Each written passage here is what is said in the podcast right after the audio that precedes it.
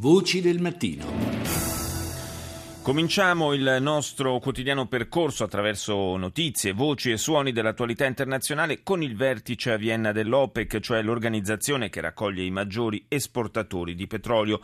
Respingendo le richieste di alcuni degli Stati membri, come il Venezuela, è stata decisa la linea della continuità. The, the, conference decided that we, uh, we will keep the 30 million barrel as our production uh, for the coming uh, six months. The decision was taken based on two factors: the expected economic growth. La prima voce che abbiamo ascoltato è del segretario generale dell'OPEC, Abdallah Badri, che annuncia il mantenimento della produzione giornaliera a quota 30 milioni di barili per i prossimi sei mesi. A seguire Youssef Al-Shammari, esperto della King Abdullah University, che spiega come l'orientamento dell'OPEC sia frutto dell'attesa per una ripresa della crescita economica e parallelamente dunque per un aumento dei consumi. Ma gli effetti nell'immediato sono altri. L'OPEC non prende alcuna iniziativa sulle forniture di greggio e i prezzi crollano, titola il Los Angeles Times. Sono stati immediati infatti i contraccolpi in borsa per le società petrolifere che già colpite dal calo dei consumi speravano in una riduzione della produzione affinché i prezzi e con essi i profitti potessero tornare a crescere. Particolarmente danneggiata la Russia che già deve fare i conti con le sanzioni. Risultato il prezzo del greggio ieri è sceso di un altro 8,4%, portando al 35% complessivamente il calo negli ultimi 11 mesi. Si tratta evidentemente di un dato molto rilevante che, come sappiamo bene noi consumatori, purtroppo non si riflette in modo proporzionale sul prezzo dei carburanti in Italia, ma che contribuisce in ogni caso a diminuire il costo della bolletta energetica per paesi importatori come anche il nostro.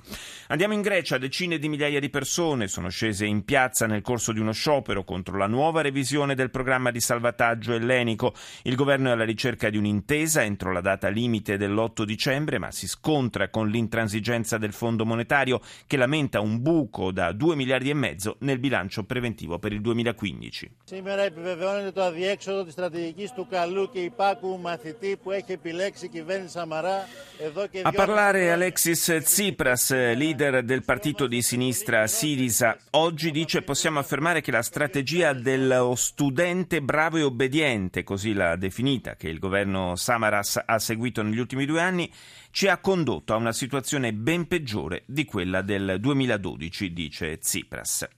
Milioni di statunitensi si apprestano oggi a celebrare la festa del Thanksgiving. Nel suo messaggio alla nazione il presidente Obama ha detto di essere particolarmente affezionato a questa festa perché è unicamente americana. A New York la tradizionale sfilata della vigilia è stata caratterizzata da una coda delle proteste per le vicende di Ferguson e, come dimostrano le immagini riprese da spettatori con i loro telefoni, la polizia è intervenuta in modo molto energico per bloccare i contestatori, sette gli arresti. Nel giorno del Thanksgiving Ferguson punta a curare le proprie ferite, titola il New York Times a proposito degli effetti evidenti lasciati dagli incidenti che hanno segnato la città nelle notti scorse con il movimento di opinione alimentato dalla mancata incriminazione della gente che ha ucciso l'afroamericano Michael Brown, evidentemente al di là del nome non ha nulla a che fare il Black Friday, appuntamento con le compere natalizie a prezzi scontati che dagli Stati Uniti si è andato difende- diffondendo progressivamente anche in altre parti del mondo. Oggi, fin dalle prime ore del giorno, è prevista la consueta corsa frenetica agli acquisti, come ricorda tutta la stampa d'oltreoceano. Restiamo in America con il New York Times che segnala il calo del 17% del valore della licenza dei tassisti nella metropoli della East Coast a causa della concorrenza dei servizi di trasporto forniti da applicazioni come Lyft e Uber. Quest'ultima, ben nota anche da noi, è oggetto di contestazione proprio da parte della categoria dei tassisti. Sullo stesso quotidiano una denuncia. Medici con un passato difficile per promuovere un antidolorifico. È venuto fuori infatti che 5 dei 20 dottori di New York che hanno ricevuto i maggiori contributi finanziari dalla casa produttrice del farmaco hanno alle spalle problemi legali o disciplinari.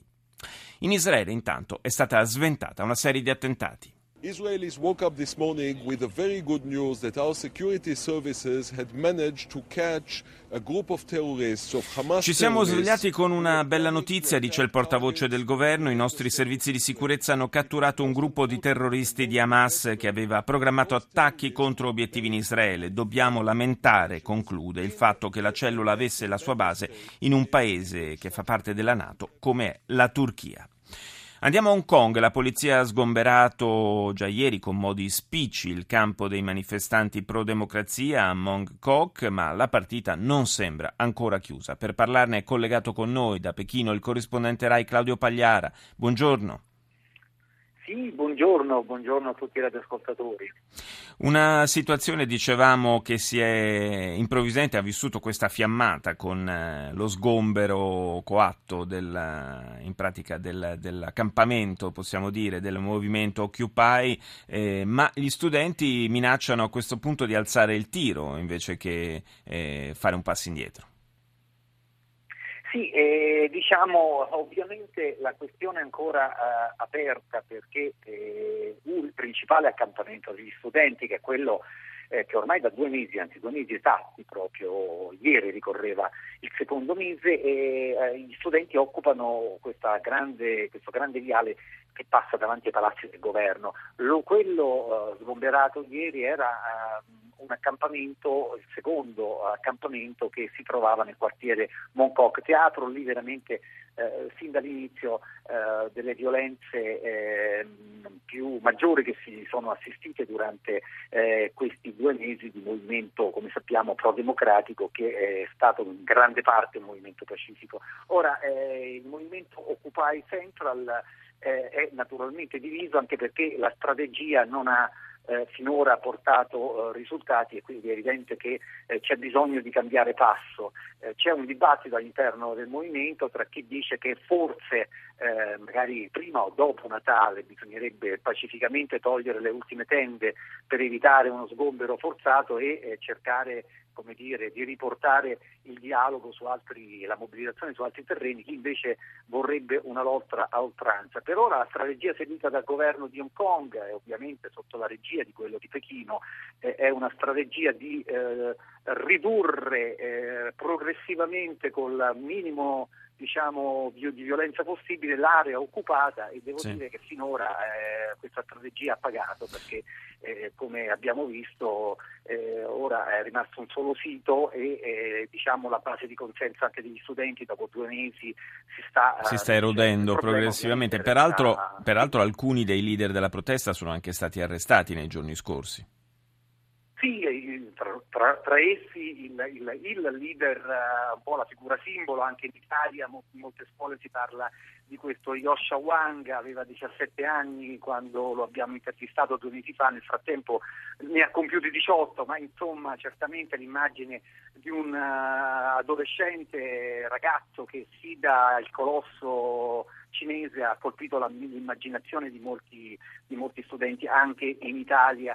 E lui tra l'altro eh, è stato rilasciato dopo un fermo giudiziario perché Hong Kong vige la legge eh, di ispirazione britannica per cui nessuno può essere messo in prigione per un tempo prolungato senza un processo. È stato fermato e come prevede la legge entro 48 ore rilasciato ma gli è stato impedito di visitare il sito sgomberato l'altro ieri sì. per due mesi. Questo è un provvedimento che è stato preso dall'autorità giudiziaria. Eh, una, una, cosa, scusami eh, Claudio, una cosa che, che, comunque ha colpito perché insomma è, è, è inevitabile considerarla un po' una, un'eccezione rispetto a quello che siamo abituati a vedere in Cina eh, è il fatto che alla fine la, la, la, le indagini, l'inchiesta interna che era stata avviata a carico di poliziotti accusati di aver eh, malmenato un manifestante ha portato a dei risultati, nel senso che che sono stati certo. poi arrestati sette, sette poliziotti. Certo, certo.